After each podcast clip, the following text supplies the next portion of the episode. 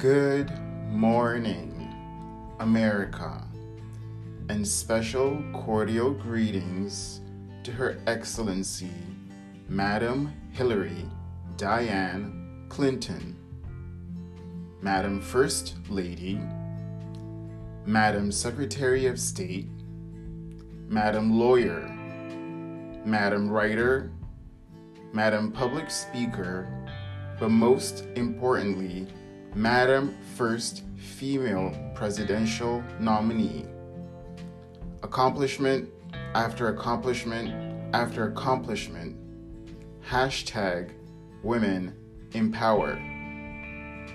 So, America, I'm going to tell you a story about the day I met Hillary Clinton that changed my life forever. So, I was about seven years old. She was visiting a country my parents were working in as diplomats. So, of course, you know, American royalty, we're very out there and very extravagant in the way we do things. My parents had me prepare a speech, learn how to bow and curtsy days before she even arrived. They had it all planned out. She was going to arrive in the evening, of course. Mr. President Clinton was there also. And like a gentleman, he let her get off the flight first, and I was right there as the first person waiting for her on the red carpet. I had a bouquet of the most beautiful flowers in the whole country. My parents also planned that out. So she got off the flight. I said, Good evening, madam, and welcome. Here are a bouquet of the best flowers in the whole country just for you. She bent over and said, Oh my god, aren't you the cutest little gentleman? My head got so big it could float to outer space that day, I promise you. She also said, Thank you. You are going to shine one day, I know it. It was that or something else like that. But as she walked away, my jaw dropped. This incredible woman that a whole country stopped to welcome her thinks I'm going to shine. Well, I have a lot of work to do if I'm going to shine, and I'm still working on that, but those words changed my life forever. Another woman who said something that changed my life forever is an aunt of mine who in Brussels said, You are so hardworking, Dr. Morgan. Who knows? Maybe one day they'll elect you a health ambassador. So here I am contesting for that position. Just as Miss Lata Mangeshkar, known as India's Nightingale, that changed India for seven decades. I promise you, if you have ever heard or watched an Indian movie, you have heard her voice. Or Greta Thunberg, the trailblazing, most powerful youth of the whole decade. Or Her Excellency, Madame Angela Merkel, Germany's first female chancellor, the most intelligent diplomat and politician in Europe when she served. She kept Europe and its allies in perfect political synchrony and harmony. So, my military training began when my father took me from the comforts of New York City and dropped me in sub Saharan Africa as a teenager for one year. By the way, Madam Ambassador Mary Beth Leonard, thank you for serving America's interest in Africa's largest democracy. God, it is not an easy job. They don't make it easy down there for us to thrive. So I give you an official military salute of honor. It was this military experience where I learned how to survive ice cold showers outside during Africa's windy winter, where I had no internet or a cell phone, where I ate good but not whatever I wanted whenever I felt like it. Where I had to assimilate into a culture I honestly am still trying to educate myself about. Where I knew no one, nor their families.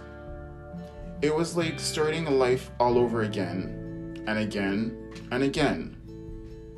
And it was that training that made me go, I can settle in any society in the world, and today, at 33 years old, I have settled in every continent in the name of America. I can say, but never forgetting where I come from, but also respecting every country's sovereign rights to the best of my capabilities. It's never easy, trust me, but that's a diplomat's job. And so today, I salute all of America's diplomats all across the world, it is not easy for the human brain to take up a new life and identity all of a sudden. So, this is a completely different story, but absolutely important to state today. Mr. Donald Trump, I know your weak point. I think most of us already do. So I hope she speaks some sense into you because I keep going back to the United Nations story of me setting off the alarm to get my father's attention because he was in a meeting and I was too young to understand that he had a diplomatic duty to humanity and not just to me. Before he went into the meeting, he saw me looking at the alarm and told me, Don't you dare but I did it anyway. And yes, it's the United Nations building in New York City. Tons of police and firefighters came in in a matter of minutes because they thought there was a problem. I must have made headline news that day, oh my god. But my dad came out of the meeting and said, I thought I said not to touch the alarm. Then I started going, but you didn't tell me exactly why and what would happen. Yeah, I questioned the king that day. He took a deep breath and said, I can't even get angry at you because you're doing good in school. And of course, I'm young, I'm a kid. In the back of my mind, I went, hee hee hee hee hee.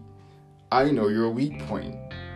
So he immediately took me home and guess who was waiting for me at home on the couch, ready to give me the intervention talk of my life about how I am never, ever, ever going to get away with not listening in life. It was my mother, the psychologist. Boys or men hate being told what they've done is wrong, although true, because it's a small but necessary scar to our ego. So every time my mom goes, We need to talk, I'm like, Oh no, not the talk. I promise I'll be better.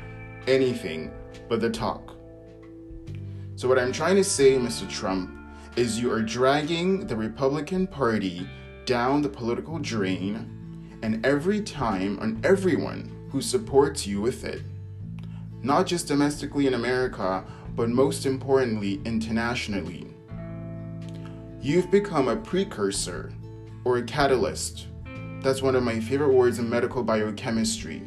You have become the catastrophic catalyst that might permanently diminish and undermine the integrity of the Republican National Caucus. And it's up to the Republicans to put an end to this.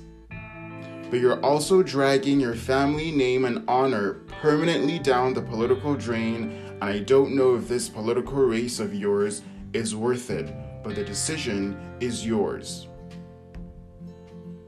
And I shouldn't even say that as a Democrat, maybe born and bred. But no, I don't want the Republican Party to go down the drain because we are two sides of the same American coin. Without each other, America goes down, and none of us want that. And some people want that to happen, but the day you spoke about women publicly like that, or about Africans or their heritage, or hence colored people, everywhere is the day I lost complete respect for you. Because first, Obama wasn't born in America, birther, right? You put his family, his children, most importantly, in danger. And they ignored you with presidential grace. But I'm not going to. Because sometimes you're going to meet the American prince. Some people just need to be put in their place, period. And you know what? I am your worst nightmare because I am a black man who is educated, fearless, but also won't give you the option of getting away with it. My advice to you is after you answer to the law, go back to television. I think a lot of people appreciated you back then. My whole life, everyone has been telling me you have to stay in school. You need to be in school. This mouth of yours needs educational discipline. And I've been hearing that since I was six years old. Now I'm starting to understand.